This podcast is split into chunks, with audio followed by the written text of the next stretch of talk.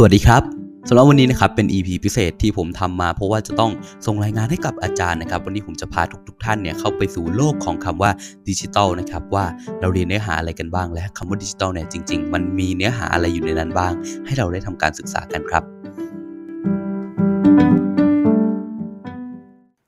โดยปกติเนี่ยเราก็คงคุ้นชินกับคำว่าอนาล็อกและก็ดิจิตอลกันอยู่แล้วใช่ไหมครับ แต่ความแตกต่างของมันคืออะไร ในรูปคลื่นของสัญญาณดิจิตอลและอนาล็อกเนี่ยความแตกต่างของมันก็คือ สัญญาณอนาล็อกเนี่ยมันจะยากต่อการคำนวณครับ แล้วก็สัญญาณอนาล็อกเนี่ยเป็นสัญญาณที่ต่อเนื่องกันนะครับ แล้วก็เป็นเส้นโค้ง ในขณะที่สัญญาณดิจิตอลเนี่ยควบคุมง่ายครับ มันเป็นสัญญาณที่ไม่ต่อเนื่องกันนะครับ และถูกควบคุมของสัญญาณเอาไว้เนี่ยด้วยค่าของศูนย์หรือจะเป็น 1 เท่านั้นนะครับ ทีนี้เมื่อเรารู้แล้วว่าสัญญาณของดิจิตอลเนี่ยทำงานด้วยรหัสศูนย์หรือหนึ่งนะครับ เราอาจจะคุ้นๆกันในคณิตศาสตร์นะครับ รหัสศูนย์และ1เนี่ยมันก็คือตัว binary number นะครับ หรือว่าตัวเลขฐาน 2 เราใช้ศูนย์กับ 1 ในการบ่งบอกข้อมูลของตัวเลขต่างๆนะครับ เช่นโดยปกติเนี่ยเราใช้ตัวเลขฐาน 10 อยู่ใช่ไหมครับ ก็จะมีตัวเลข0ถึง9แต่ในตัวเลขฐาน2เนี่ยจะมีตัวเลขแค่0และ1แล้วบอกค่าต่างๆ ของตัวเลขที่เราต้องการ หรือว่าค่าต่างๆเนี่ยด้วยตัวเลข0และ 1 เท่านั้นนะครับ แล้วถามว่าไอการใช้ตัวเลข 0 1 เนี่ยมันถูกเอาไปใช้ให้แปลงเป็นสัญญาณยังไง โดยทั่วไปต้องบอกก่อนว่า เรามีสัญญาณขาเข้านะครับ หรือที่เราเรียกว่า input signal เสร็จแล้วเนี่ยเราสัญญาณขาเข้าเนี่ยมาสร้างหรือว่ามาทำยังไงให้เป็นสัญญาณขาออกคำตอบก็คือเราใช้บูลีนอัลจิบานั่นเองครับบูลีนอัลจิบาหรือพูดกันง่ายคือตรรกศาสตร์มปลายนั่นแหละครับ สมมุติว่าสัญญาณขาเข้าเนี่ยให้ค่าเป็น 1 กับ 0 ใช่ไหมครับ เราทำยังไง ถ้าเราอยากได้ค่า 1 เราอาจจะเอามาออกันแอนกัน หรือว่าใส่น็อตเข้าไปนะครับ เพื่อให้สัญญาณขาเข้าเนี่ยมันเปลี่ยนค่าตามที่เราต้องการแล้วออกมาเป็นสัญญาณขาออกให้กับเรานั่นเองครับเราได้รู้จักเรื่องของ binary number นะครับแล้วก็เรื่องของ boolean algebra แต่ถามว่าในชีวิตจริงเรามันมาใช้จริงยังไง ในชีวิตจริงเนี่ยผมอยากให้ทุกคนลองจินตนาการง่ายๆครับถึงหูฟังที่เราใส่อยู่ ก่อนหน้านี้ก็เคยมีเรื่องราวของหูฟังให้ติดตามกันอย่างต่อเนื่องนะครับ ซึ่งผมคิดว่าหลายๆ คนก็คงได้ติดตามกันมาบ้างแล้ว หลังจากที่เราเปิดคลิปวิดีโอเนี่ยในเครื่องของเราใช่ไหมครับ มันจะมีการส่งข้อมูลเนี่ยผ่านหูฟัง แล้วถามว่าไอตัวข้อมูลตรงนั้นน่ะ มันส่งอะไรผ่านมาล่ะคำตอบก็คือมันส่งเป็นสัญญาณผ่านมาครับ โดยแน่นอนครับ เครื่องเราคงไม่ร้องเพลงให้หูฟังเราฟัง แล้วหูฟังเรามาร้องเพลงให้เราฟังอีกต่อหนึ่งใช่ไหมครับ เราเปลี่ยนแปลงคำพูดหรือว่าบทสนทนาหรือว่าชุดข้อมูลทั้งหมดเนี่ยที่ได้มาเนี่ยนะครับเป็นตัวเลขในเลขฐาน2นะครับ หลังจากนั้นเนี่ยเราเอามันไปแปลงเปลี่ยนให้กลับไปเป็นเหมือนเดิม เมื่อถึงหูของเราครับง่ายๆก็คือสมมุตินะครับ ผมมีตัวเลขอยู่ A B C D ผมมีชุดอักษรอยู่ตัว A B C D เนี่ยนะครับ ผมต้องการจะส่งชุดอักษรของผมจากคอมพิวเตอร์ จนถึงหูของผมผ่านหูฟังเนี่ยนะครับ มันก็จำเป็นจะต้องแปลงเป็นขึ้นสัญญาณไฟฟ้าครับ ในรูปของตัวเลขฐาน2นะครับ เราอาจจะแปลง A เป็น 01 02 หรือว่าเราแปลง C เป็น 03 อะไรอย่างนี้เนี่ยนะครับ เสร็จแล้วเนี่ยพอมันมาถึงหูของเราเนี่ย ตัวเส้นสายสัญญาณของเราเนี่ย ก็จะบอกว่า โอเค เรามีชุดข้อมูลอะไรบ้าง มีตัวเลขอะไรบ้าง ก่อนที่จะแปลงให้กลายเป็น A B C D อีกทีหนึ่งแล้วก็เข้าหูของเรานั่นเองครับ ตอนนี้เราก็ได้รู้หลักการทำงานคร่าวๆนะครับของเจ้าตัวดิจิตอลกันแล้ว แล้วถามว่าถ้าสมมุติเรามีอินพุตเข้ามาเนี่ย เราจะต้องทำยังไงให้มันเป็นเอาพุตง่ายๆก็คือเราใช้ตัว boolean algebra เนี่ยนะครับในการสร้าง logic expression ขึ้นมา เหมือนกับเราสร้างสมการสมการหนึ่งขึ้นมาครับ โดยมี input เป็น a output เป็น อ่า input เป็น a และ b นะครับ แล้ว output เป็น c เราจะทำยังไงให้เราได้ค่า c ด้วย a ค่านี้แล้วก็ b ค่านี้นะครับ หลังจากนั้นเนี่ยเราเอาสมการที่เรียกว่า logic expression เนี่ยนะครับ ไปสร้างเป็น logic circuit ครับ เป็นวงจรที่ใช้สัญลักษณ์การแทน logic expression นะครับ เพื่อให้เรารู้ว่า เอ๊ะ วงจรของเราจะหน้าตาออกมาประมาณไหน มี input กี่ค่า แล้วสุดท้ายได้ output ออกมาเป็นกี่ค่านั่นเองครับ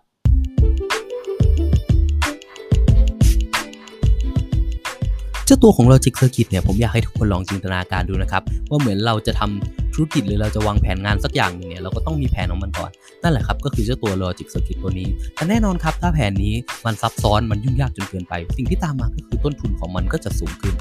ในงานวิศวกรรมเนี่ยนะครับเราต้องการให้งานของเราเนี่ยมีประสิทธิภาพที่ดีก็จริงครับ แต่ว่าต้นทุนก็ต้องไม่สูงจนเกินไปด้วย นั่นเลยเป็นที่มาของการที่เราจะต้องมินิมัลส์มันครับหรือว่าทำให้ตัวความซับซ้อนของ logic ตัวนั้นเนี่ยลดลง แล้วถามว่าไอ้ความซับซ้อนนั้นเนี่ยมันจะทำให้ลดลงได้ยังไงล่ะ อย่างแรกผมขอแนะนำให้ทุกคนรู้จักกับคำว่า sum term ก่อนนะครับ sum term ก็คือเทอมนะครับของ input ที่มีการนำมา OR กันนะครับหรือเป็นสัญลักษณ์รูปบวกนะครับแล้วก็ product term นะครับก็คือเทอมของ input ที่นำมา AND กันนะครับสมการเนี่ยมันยังคงยืดยาวครับเสร็จแล้วเนี่ยเราเอาเจ้าตัวสมการที่เรามีอยู่นะครับ โดยส่วนใหญ่ก็จะเป็นรูปของ sum term หรือว่า product termทำนองนี้เนี่ยนะครับ ไปใช้เทคนิคที่เรียกว่า Kano Map นะครับ หรือ KM หรือไม่ก็ไปใช้อีกเทคนิคหนึ่งที่เรียกว่า QM ครับ 2 เทคนิคนี้เนี่ยจะทำให้ตัวสมการยืดยาวของคุณเนี่ยมีการทำงานที่เหมือนเดิมนะครับ แต่จะกลายเป็นสมการที่สั้นลง แล้วก็ความซับซ้อนน้อยลงนะครับ โดยสมการทั้ง 2 แบบเนี่ยมันมักจะออกมาในรูปของ SOP นะครับ Sum of Product หรือ POS Product of Sum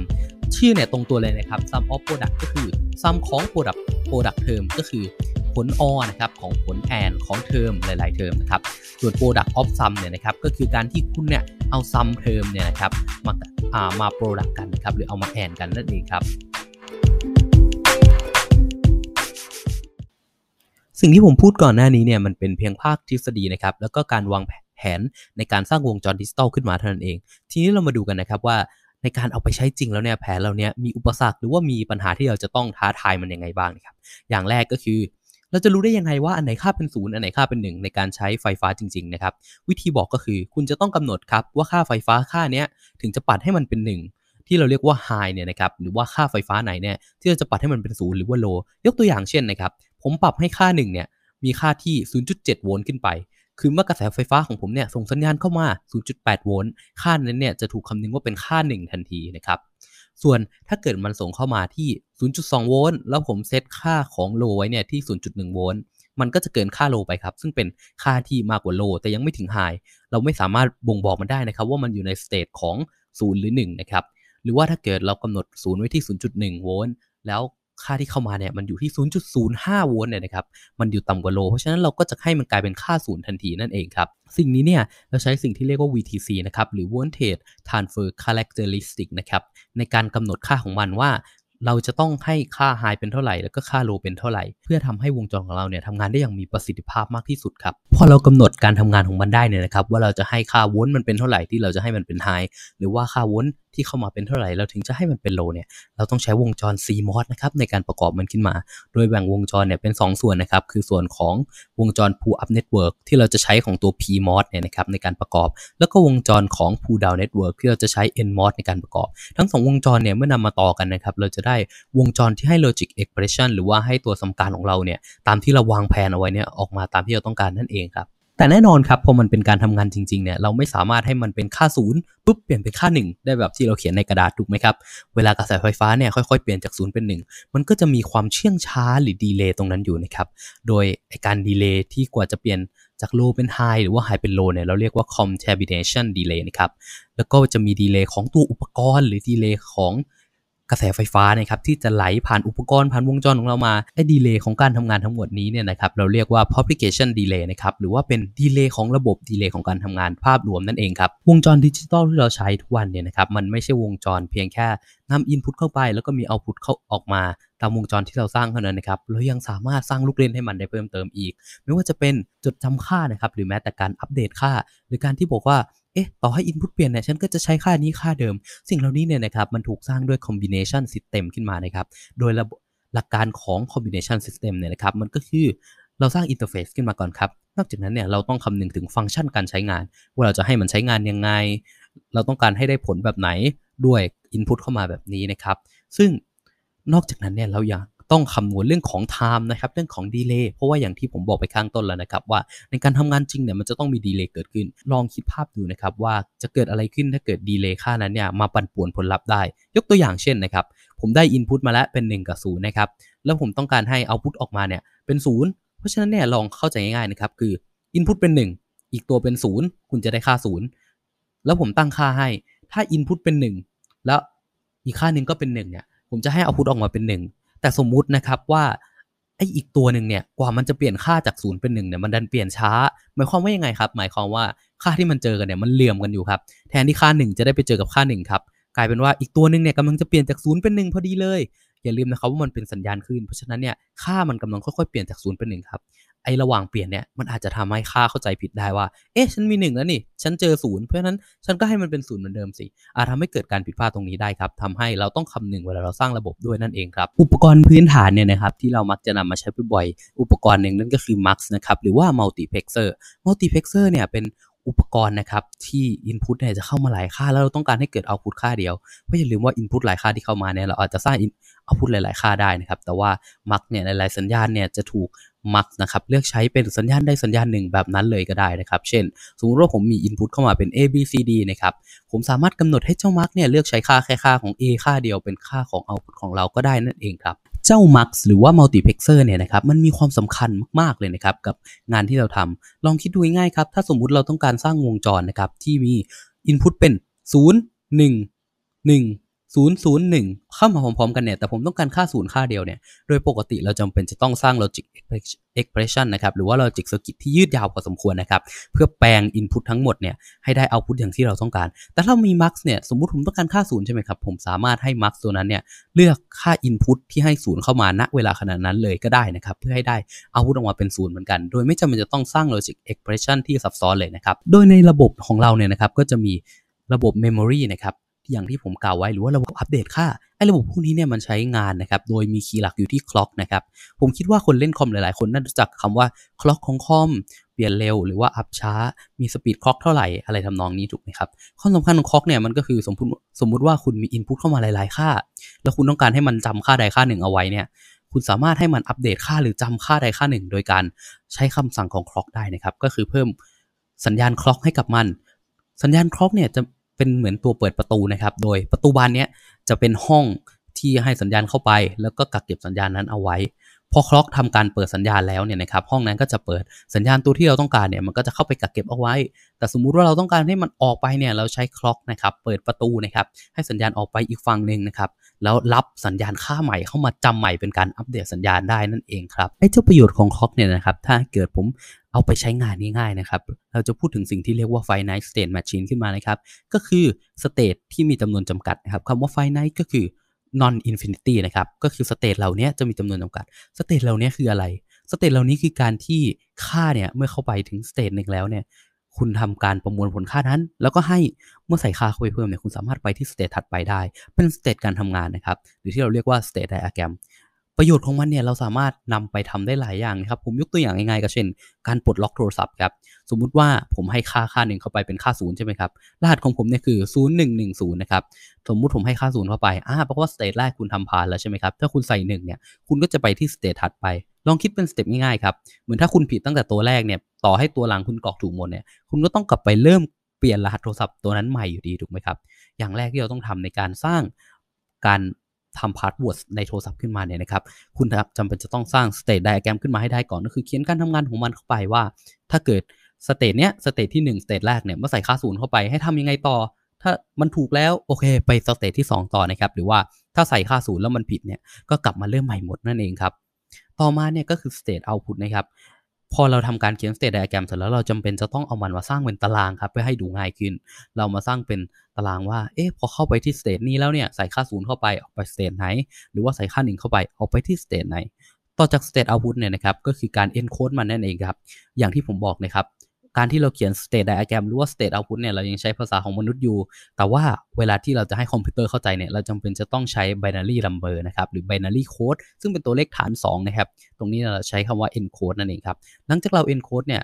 เหมือนเป็นการที่เราตั้งชื่อให้กับมันครับ เช่น สมมุติตอนแรกก็ใช้ภาษาคนนะครับว่า state s1 ก็คือ state เริ่มต้น หรือคำว่า start เนี่ยนะครับผมใช้คำว่า s1 นะครับผม encode ก็คือตั้งชื่อใหม่ให้มันเป็นเจ้า state s1 เนี่ยให้นายชื่อ 001 นะ ทีนี้นะครับ ไอ้เจ้า 001 เนี่ย เราจะต้องเอาชื่อของพวกมันเนี่ยไปใส่แทนที่ตารางเดิมที่ยังเป็นภาษาคนอยู่ เราเรียกสเต็ปนี้ว่าการ transfer นะครับ หรือว่า transition นะครับ หลังจากเรา transition มาแล้วเนี่ย เราจะเห็นได้ว่าเจ้าตัว state diagram หรือว่าอ่าเจ้าตัว state output table ตารางของเราเนี่ยนะครับ มันกลายเป็นตัวเลขฐาน 2 ทั้งหมดแล้ว ทีนี้แหละครับ มันเป็นการเข้าใจของทั้งเราแล้วก็ตัวคอมพิวเตอร์ด้วย เราเอามันเนี่ยไปสร้าง logic expression ครับ เพื่อว่า ให้มันทำงานเนี่ยนะครับเหมือนกับที่เราตั้งใจเอาไว้ วางแผนมันครับ สร้างระบบของมันขึ้นมาเป็น logic expression ขึ้นมา หลังจากนั้นเรานำเจ้าตัว logic expression เนี่ยไปสร้างจริงครับ หรือที่เราเรียกว่า logic circuit เอาไปสร้างขึ้นมาเป็นวงจรจริง ๆ ให้ใช้งานได้ด้วยไฟฟ้า แล้วก็ใช้งานได้ในชีวิตจริงนั่นเองครับ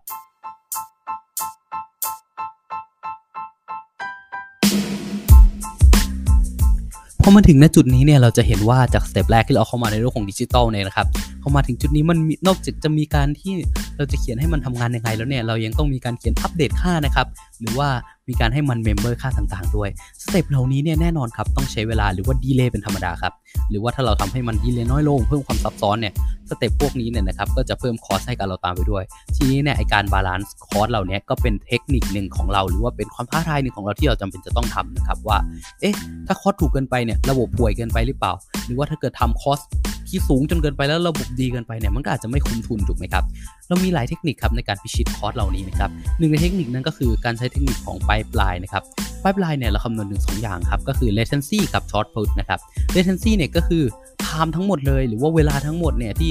เราใช้ในการทำงานเนี่ยสมมุติว่าเราจ่ายคอสไป 20 บาทในการสร้างวงจรเนี่ยแล้วเราใช้เวลา 20 ชั่วโมงในการประมวลผลเนี่ยก็คงไม่มีใครมาใช้ผลิตภัณฑ์ของเราถูกไหมครับ หรือว่าเราจ่ายเงิน 30 ล้านเพื่อลดเวลาจาก 20 ชั่วโมงเนี่ยให้เหลือ 19 ชั่วโมงเนี่ยมันก็ไม่คุ้มทุนถูกไหมครับ สิ่งต่อมาที่จะต้องพิจารณาก็คือทอ t พุตครับหรือว่า work rate ก็คือในช่วง 1 วินาทีนะทำงานได้ประสิทธิภาพแค่ไหน ยกตัวอย่างเช่น 1 ชั่วโมงจากงาน 20 ชิ้นที่ต้องประมวลผลเนี่ย จาก input 20 ชิ้นที่ต้องประมวลผล หรือว่าบันทึกค่า หรือว่า remember ต่าง ๆ เนี่ย เราใช้เวลา เราทำได้แค่ 15 ชิ้นนะครับ อย่างนี้ก็แปลว่าทอ t พุตหรือว่า work rate ของมันเนี่ย ก็อยู่ที่ 15 per hour นั่นเองครับ เทคนิคของเราคือการใช้ pipeline ครับ การสร้างตำแหน่งที่จะทำให้เราได้เจ้าตัว latency เนี่ยนะครับน้อยที่สุดนะครับ แล้วก็ throughput สูงที่สุด ถามว่าตำแหน่งมีความสำคัญยังไง คุณลองคิดดูนะครับ อย่างที่ผมบอกว่า Input แต่ละ Input เนี่ย delay มันต่างกันถูกไหมครับ เพราะฉะนั้นถ้าเกิดคุณต้องการให้ เจ้าตัว circuit ของคุณเนี่ยได้ประสิทธิภาพมากที่สุดเนี่ยคุณต้องคำนึงถึงตัวที่มาช้าที่สุด สมมุติเราจะไปเที่ยวกับเพื่อนนะครับเราจะห่วงคนที่มาเร็วที่สุดไหมครับแล้วก็ต้องห่วงคนที่มาช้าที่สุดว่าเอ๊ะเขาจะมาทันหรือเปล่า ทีนี้ครับเส้นทางของเทคนิคไ i ป์ไลน์เนี่ยเราพิจารณาเส้นทางการเดินทางของเพื่อนคนนั้นครับแล้วถ้าเกิดเรารอทุกคนมาครบ แล้วเรานั่งรถไปหาเขาณจุดกึ่งกลางระหว่างที่